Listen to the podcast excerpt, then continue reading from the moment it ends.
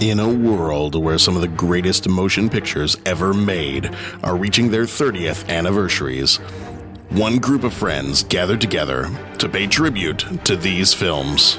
Pat Cantagallo, Jason Kao, Dennis Matouche, Jeff Mazuka, John Reed.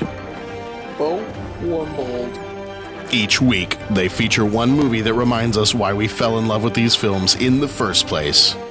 This year, we travel back in time to 1984 and 1985. You're listening to the 30 something movie podcast.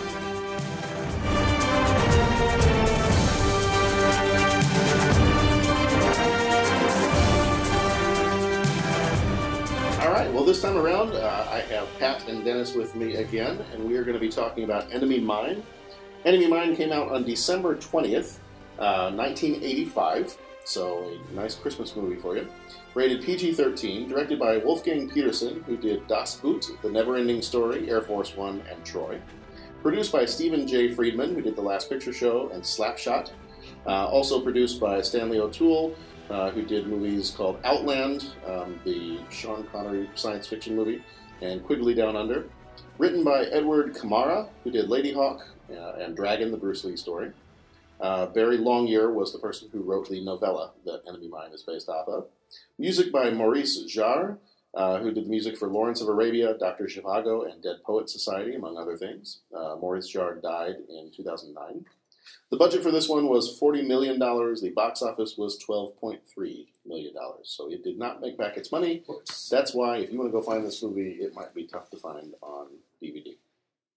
Starring Dennis Quaid as Willis Davidge. He was also in Inner Space, Something to Talk About, and Day After Tomorrow. Louis Gossett Jr. was Jeriba Jerry Shigan. Uh, he was in An Officer and a Gentleman and Skin Game.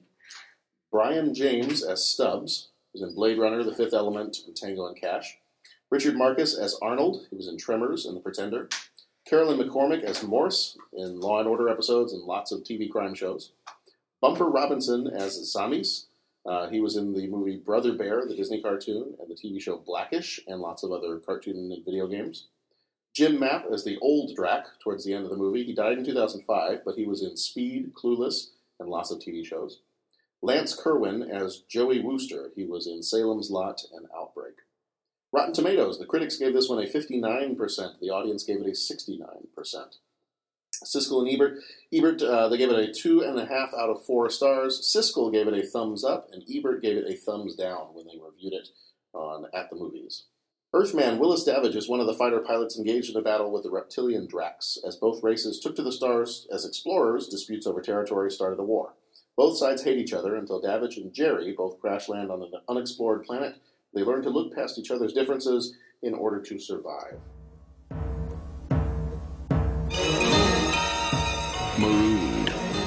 Desolate planet. He is a soldier.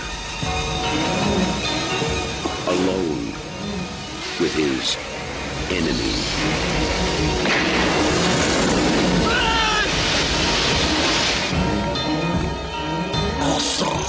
Don't you understand English, toad face? I don't love you and you don't love me. We're stranded here, you understand? His suspicion will change to tolerance. You saved my life. Why? I need to look at another face, even as ugly as yours. Tolerance will lead to friendship. We should open up a little place here. I could ruin the food. You could scare away the customers. And with that friendship will come an overwhelming responsibility. Must be a parent. Don't get around, Jerry. You must take my place. protecting a life he values more than his own.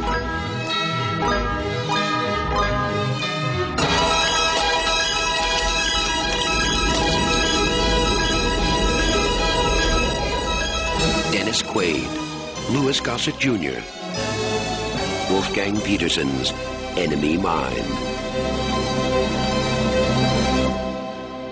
So, Enemy Mine was the 1980 novella. Uh, actually won Novella of the Year uh, by Barry Longyear.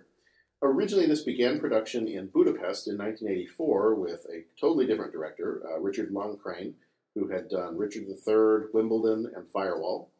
Uh, he was the director originally. He quit after about a week or so, citing creative differences. Wolfgang Petersen, who had done Neverending Story just before this, took over and reshot all of his scenes because he thought they were horrible, and they moved the production to Munich. Uh, Fox's marketing department said that this was an extremely difficult movie to market. They did a lot of full page advertisements in newspapers, several TV ads. They covered malls with posters. Um, other people in the ad industry have said this is an example of marketing handled very, very poorly, um, just because they said they didn't think they designed the advertising very well. It was called this season's Dune because Dune at the time was a big box office sci fi flop. Um, so the New York Times referred to this one as this year's Dune. Um, there are other movies or stories that have been cited with a similar similar premise, where you have two people from opposing sides stuck on an island somewhere. Um, we have a movie called None But the Brave in 1965, Hell in the Pacific uh, in 1968, and the Star Trek: The Next Generation episode Darmok in 1991. Uh, studio, you remember that one? I do. Yeah. I, I was going to be a total geek, uh, geek out with it. When I remember the line, uh, Dharma, Darmok At at Tanagra. At Tanagra, where the walls fell. Yep. so Darmok, where the walls fell. we're, it's, it's late at night and we're geeking out right Oh, now. But okay. Uh, studio executives wanted to make sure there was an actual mine in the movie because they felt audiences would not understand that the mine in the title was possessive. Um, that's according to the author of the novella at a convention. Uh, he said studio executives thought that the audiences were pretty stupid, so they needed to actually put a mine in the movie. Uh, supposedly, there are two alternate endings. Um, the U.S. version has, or the, originally, there were going to be two alternate endings. Uh, the U.S. version was going to have Zammis and Davidge get drunk, argue with each other, and walk off in opposite directions. The British version, uh, they were going to be arguing with each other, and a bomb drops on them both. And that would have been the end of the movie. And the studio execs think the audience they is the audience right. yeah. Yeah. Yep. There you go. There you go. All right, so some other background and, and other notes that I was able to find on this movie. Uh, the website IO9, and, and this is going to kind of lead into some of the questions I'm going to ask. Uh, IO9.com has called this movie, quote, a complex tas- tapestry of heartwarming WTF. Uh, SomethingAwful.com said, This is the hands down best movie you'll ever see about a space fighter pilot befriending a pregnant hermaphroditic alien lizard frog.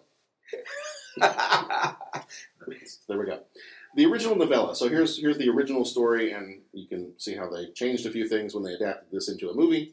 The original novella is similar, but when Davidge is shot, um, at that point, kind of two thirds of the way through the movie, the scavengers take Zammis. Davidge wakes up to find that the war is over. The scavengers were arrested, and their slaves were sent back to Dracon, the home planet of the Dracs. Davidge travels to Dracon, meets Jerry's parents, and searches for Zammis. Zammis is found in a house of despair for Dracs who have not been presented to the Holy Council. Davidge then finds Zammis and ultimately presents him to the Council, and everybody lives happily ever after. Uh, it is difficult to find copies of this movie because it did so poorly, and back in the day, stores like Blockbuster stocked their shelves with copies of the movie based on its box office returns. So this one did not do well. And at the time, we were still mortal enemies of the Soviet Union, so it's a little tough to sell a movie that tries to tell you that your mortal enemy might not be so bad. Um, I have here also that Louis Gossett Jr. did the Drac voice himself. There were no special effects. He kind of, I guess, he learned how to gargle and make those noises all on his own. Um, much of the Drac language is Russian, pronounced backwards. And Terry Gilliam was actually offered the directing job, but turned it down in order to make the movie Brazil, which we have talked about a few months ago. Brazil. All right, so this goes back to the quote from IO9, calling this movie a complex tapestry of heartwarming WTF. Or, the somethingawful.com, this is the hands down best movie you'll ever see about a space fighter pilot befriending a pre- pregnant hermaphroditic alien lizard frog. So, my first question good actors, good story. Why do you think this wasn't well received? Why did it not work out well? quirky. There's too many. I think th- th- too many little quirky things in there for a movie. Like, and you mentioned the Star Trek, and it's funny because I thought of that Star Trek episode, but I thought of a couple of Star Trek episodes where you know there's two completely you know they're locked on a planet, and then I, as I was uh, thinking about it more, that's a one-hour show, Mhm. and so you can kind of like you know, in a one-hour show, you can kind of trim some of the excess off. Um, there was a whole lot in this movie where, and I've heard you guys actually. I've been keyed into it doing this podcast because I've heard you guys talk about it. Okay, that scene didn't need to be there because it's already being, you know, okay, this scene represents this part of it. They, they've already done that 16 times. They could take it out and streamline the movie. There just seemed to be a lot of extra stuff in this movie that was like, okay, we've seen that, we've established that. We don't, you know, let's move on. And I think you can be, in some ways, I think you could be a little bit quirkier in a in a one hour episode as part of a mini or a, a series because okay, that was a quirky one. Well, let's get we'll be back to it next week. When you throw all that into a movie, well, that's your one shot deal. So I, I, I think, you know, not that I, I mean, and it didn't weird me out, but the fact that okay, well, the male gets pregnant, or it's a the what I think it was a mm-hmm. hermaphrodite, right? Right, Wasn't right. that the Male and female. It, Yeah. yeah, it gets pregnant, and that, and so I- I, you know, I don't have a problem with it, but I, you know, would you be bringing kids to see it? Well, no, it was PG thirteen. Okay, mm-hmm. well, are thirteen and fourteen year olds and fifteen year olds going to go want to see that? Well, probably not. That probably just is going to weird them out. Okay, so that takes that. So I don't know. There was just it was Well, and I, I saw this before I was 13, 14, whatever. Okay. I mean, I saw this as a kid. I think uh, this was probably go back to the same uncle that showed me a whole bunch of movies I never should have seen. Um, this is the same uncle. He loved this movie. From, from what I remember, he loved this movie, and he's the reason I saw this movie. Um, probably one of the times that he was either babysitting or I was over at his house and, and he wanted to watch a movie. I remember watching this one, and I remember being pretty young, maybe like, I don't know, seven, eight at the time. Um, so it would have just been, he bought the one VHS copy that was released somewhere. yeah. Um, and I remember loving it. I remember, I remember watching this, and I don't know if I loved it because I, I like movies about aliens and I like sci-fi, or I don't remember if I loved it because he loved it. Mhm. And when we've talked about that before, you know, some of these movies we go back and watch them, we're like, why did I like that? Oh, because I watched this with my dad, or I watched this with my uncle, or and they loved it so much that that kind of, you know, Yeah. rubbed off on me, and, and so that's why I love this one. Um, but I remember being really young when I saw this movie, and I, I remember liking it. Yeah, I, I and that I mean, and the thing is, I should preface. I don't know if I said this before we started recording. I enjoyed the movie, Yeah. so I'm kind of like trying to guess why. Well, why did it do so? You know, because it's a great story. I mean, the whole Yeah. idea of I, I think when I when I told Sharon we were going to sit down and watch this movie, I, I think the way I presented this to her was I said it's kind of a it's almost like a well, maybe civil rights is not the right description, but it's almost like a civil rights movie in space. Yeah. Like you've got two races that really don't get along, and you've pushed them together, and you've put them in an environment where they have to rely on each other in order to survive. Yeah. So then it becomes about a race issue, or it becomes about not even Yeah. necessarily race, but maybe like a, you know, if you want to, it's 80s, so you could say USA, USSR yeah, kind of thing. Um, you know, having to coexist and almost not just coexist, but like really get to know um, and change your perspective on someone who is a mortal enemy, like somebody who you'd never have anything to do with at all. Yeah. And so I think I presented this to her by saying eh, it's like a civil rights movie in space. Yeah. Which is kind of a strange way wording it, but. Now, Dennis, you said you haven't seen this movie. I haven't seen it since like like literally. That's why I want to see it again because I do that. I do remember it being a movie that we liked, movie that we enjoyed, and, and that's why I'm curious to see how it will hold up and if it's still the same way. I'm going to watch it with my my son and daughter. I'll watch it too. I'm sure. 'cause I- You guys just recently saw it, so is that what age would you let a kid see this movie? Just curious. Uh, you know, I saw it when it was. I saw it originally when it was came out. Probably not at the theater, but like on DVD or V- VHS at the time. I mean, I was Probably I was pretty 13, crazy 14. young, but yeah, I, mean, I was like 13, 14, probably. because I was probably, I, mean, I was probably seven, but I saw a lot of movies when I was young that I shouldn't have seen. I would probably say no younger than ten. Okay, yeah. Like I don't know that I would show this to, to John yet. John's uh, eight, and I don't think I would show this one to him yet. I'd wait a couple years and show it to him. Yeah, I would do 80. And and nothing because I don't think that there's I anything. might not get it as much. I don't as- think you'd get enjoy it. it. Right. Uh, It's not that it's violent. It's not that it's it's not that there's a lot of language. There's a little bit of language, but not much. Yeah. Um, I As the- remember as the the topic of actors. it. Well, he's teaching him the like, and I taught him a little bit of our language, and Right. the first thing he does is swears. You know, Right. so- yeah, that's. I, I, Well, I- but I, I, I but thought it it was was funny, funny. yeah. But it was Yeah. great. It was, you know, What do you mean? Not solid. yeah. I, I, I was. It was a like I think he said heartwarming in the one. It was. I was just watching, and I'm like, this is really. I remember it being I- a nice film. Like I remember like caring about the characters, feeling Mhm. sad when he, you know, and, and I thought it was well acted. From what I, I'm just going again from what I remember from years. I don't Yeah. remember anything bad about that movie in terms of I didn't like it. Some of I the remember liking it. So Yeah. Some of the criticisms that came out at the time and that people still have is that he, Louis Gossett Jr. is cited as having like one of the best portrayals of an alien because he really tried to get some mannerisms down. And that, but then people's criticism is the alien becomes too human. Once they start to get along with each other, then all of a sudden, you know, he's he's cracking jokes and he's you know somehow he's developed an earth sense of humor. other, but Right. So one of the but one of the criticisms is he did such a that. what's that? Well, it's like coaching with Thad. Is that what Yeah, you you mean? Yeah. talking like you know the hand. Yeah. Awesome. Oh, it's awesome. But I think that- I become anybody more that you human or- coach with, you wear no, you wear you know Right. the personality wears off. So if you're on this planet surviving together, I think they would naturally pick up some of each other's tendencies and, and, and jokes or sense humor. So I don't think that's a I think that's an unfair criticism. But. But did Dennis Quaid, did Davidge, did he become more alien? Well, that, he had that the might be that might be the That might be what criticism. Yeah, saying. He's understanding. more understanding, but he doesn't adopt the mannerisms of the Well- alien. I think that's their criticism is he did such an awesome job of these mannerisms and the language and everything else that people wanted him to stay more alien, to, to, to be somebody you could connect with, but to still like physically and visually stay Well, alien. when I he see that was a also- hermaphrodite that did give birth to the young. So Well, maybe, true. maybe I don't know what else. I mean, that's that's Well, pretty different. Pull that- it right out of his stomach. And the Yeah. fact that we are the, the fact and that, I'm not being totally yeah. joking about it. No, I no, mean, what no, else do you want? That's- you that's know? well, the folks. fact the fact that the fact that we're humans watching it, we're going to side Right. more with him being normal and him and not ever picking up with the alien tendency. Right. What if we were an alien species watching this movie, Mhm. and we're looking at Dennis Quaid as the alien? We might be saying, "Oh, Dennis Quaid picked up a few hit." You know what I'm saying? Like I don't know. I'm just we're so normal with the human experience that we that we don't we're not going to see that. It, it's for us. It's the other people, the other species here is going to be adopting our way of life. We'll, we'll notice that more than us adopting theirs. Yeah. Just because of we're, we're one of Dennis Quaid. You know, so I don't think it's. Uh, but I'll, I'll look for that when I watch it. Yeah.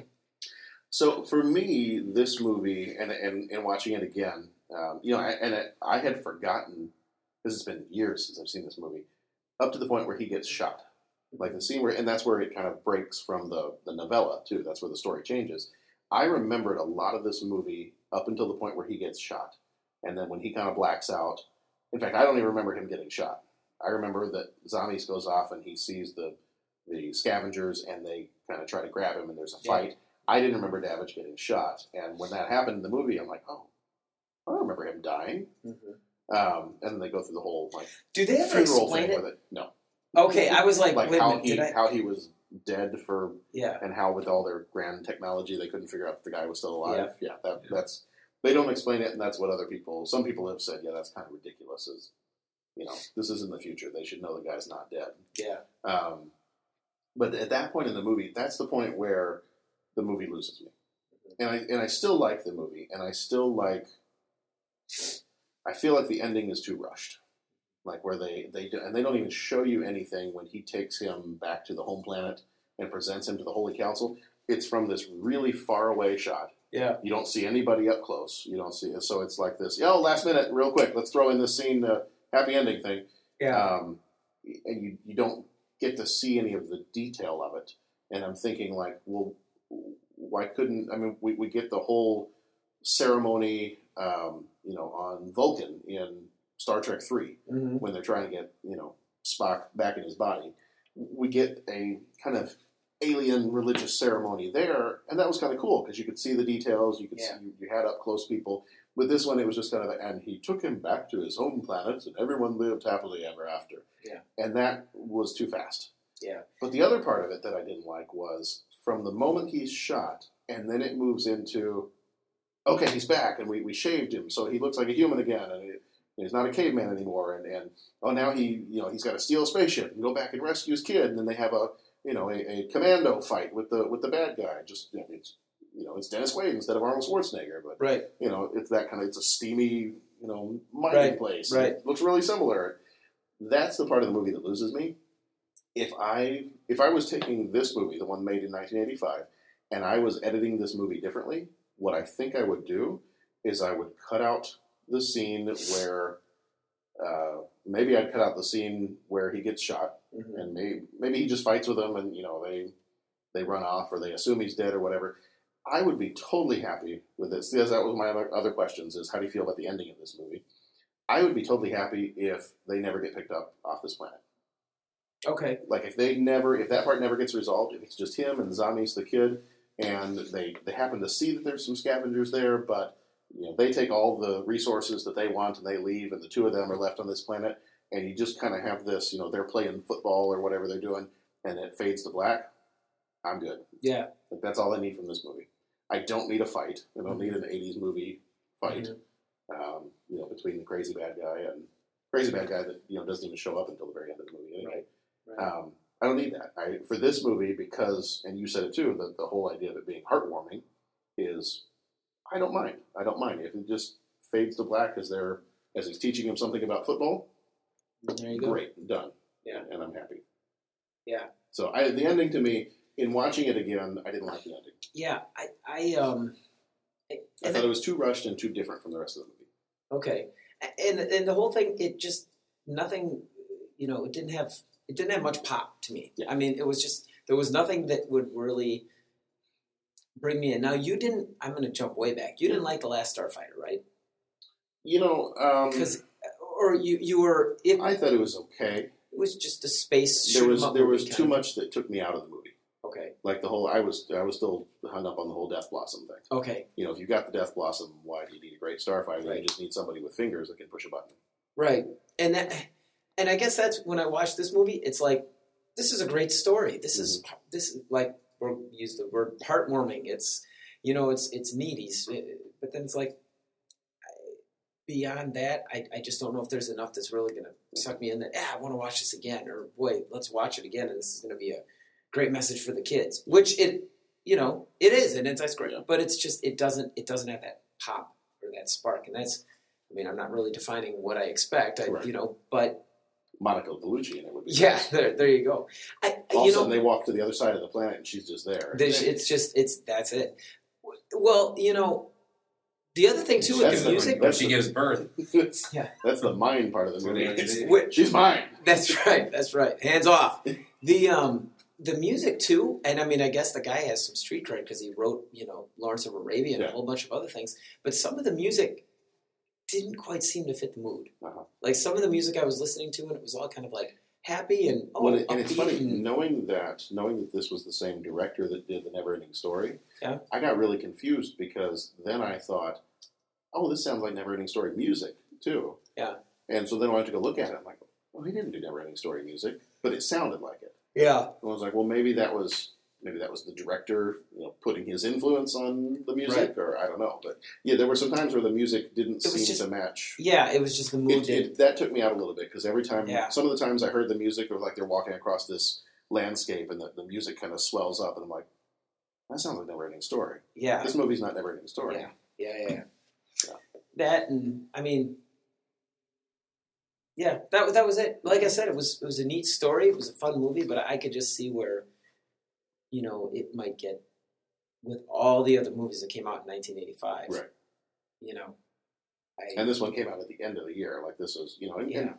and I think maybe that's a more recent thing for Christmas time to be a, a big time for movies. Well, and you, you speak recently, and you know, a couple weeks ago or whenever we were talking about the the, well, modern movie, The Spectre, and I, I passed the comment that Yeah. you know there's a ton of there were a ton of previews before the one. I mean, it was like a half hour of previews, Right. and in watching those previews, the really sad thing was, it was like I don't want to see that. Right. I don't want to Yeah. see that. I don't want to see that. Right. I don't want to see that. Don't want to see that either. Yeah, forget about it. Nope, sorry. Yeah. And I think it's just that 1985, there were really a lot of good movies that came out. Right. I mean, you know, you, you got to up your game, Yeah. you know, and or maybe not up your game. but That's the wrong way to say it, but it it'll get lost in the cracks because there's just so many other good movies. Do you think that, and this this kind of is rewording a question that I you know had had presented earlier. Um, the question I had was, it didn't do well in theaters, so it's not likely to get a remake. But if you were in charge of remaking this movie, what would you do differently? Add a little bit to that. If at the time we were still, you know, because you've got Rocky Four and you Yeah, got the whole yeah. USA versus USSR, if at the time this was not the right time to make a movie where you said, "Hey, look, the person you think is your enemy, they're really not so bad," and people saw it as a maybe like a, a metaphor of USA versus USSR. Do you feel like people today are more willing to reevaluate their relationships with people, No. or reevaluate? Do you think that today people would would this movie do better if it came out think it would. today? I think it might. Yeah.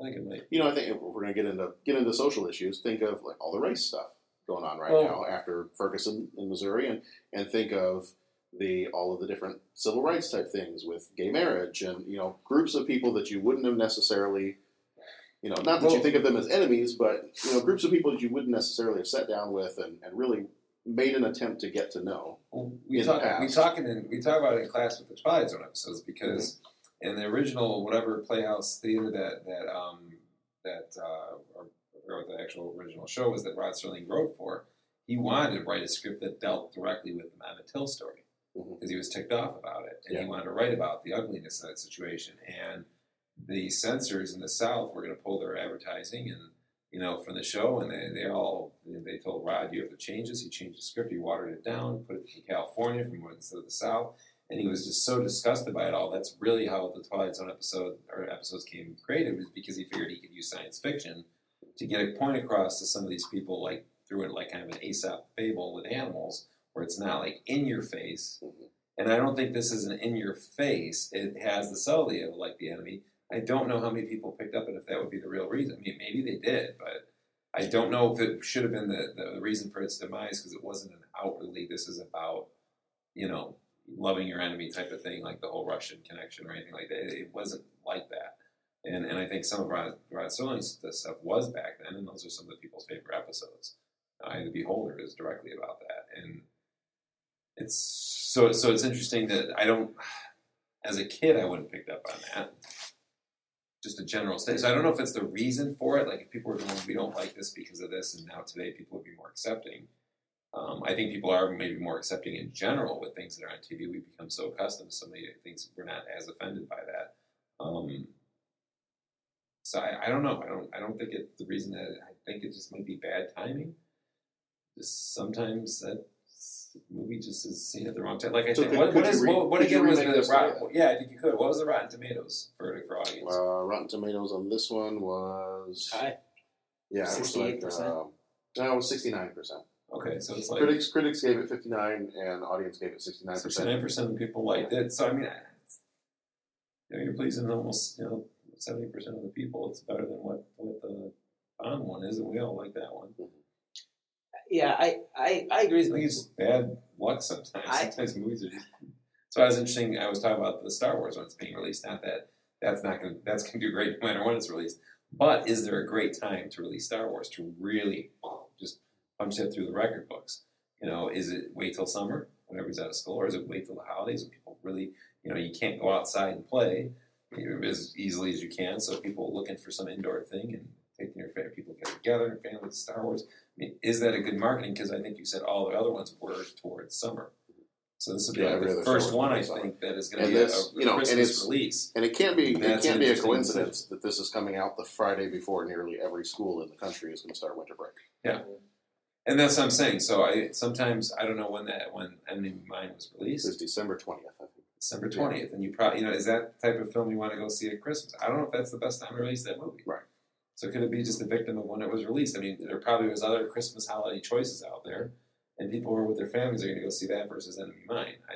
Because you look at some of the other things they did, and that kind of surprised me. I, rem- I remember making a comment when they had the space scenes at the like the battle at the beginning with the, the spaceships. I remember looking at that and going, "Wow, some of that looks really fake."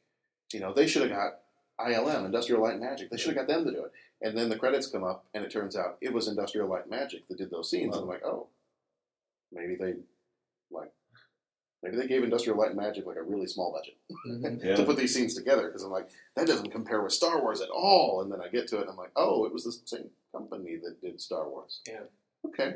That, that doesn't match up. Yeah. But no, so I was just I was just curious if you think this is something that could get remade today and do better.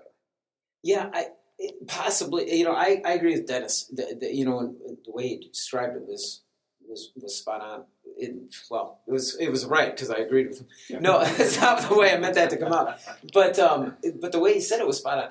I think that you know they can remake it today. I think it's a great story. I think it's. I don't know if it hinges on society being more accepting or less accepting. I don't know if it was back in the day. I just don't see it that well. People didn't like the movie because it talked about you know it was you know we were mortal enemies with the Soviet Union, and so people didn't really want to you know get along with the Soviet Union. That they were the enemy, and I- or or is it a civil rights thing because and I don't know if this is a coincidence or not, is it a civil rights thing because the human character is Dennis Quaid, who's white, and the alien character is Louis Goss- Gossett Jr., who's black? Is it then a maybe let's get along get along with hmm. our brother kind of thing? Yeah, I mean, maybe. Yeah. I, I think.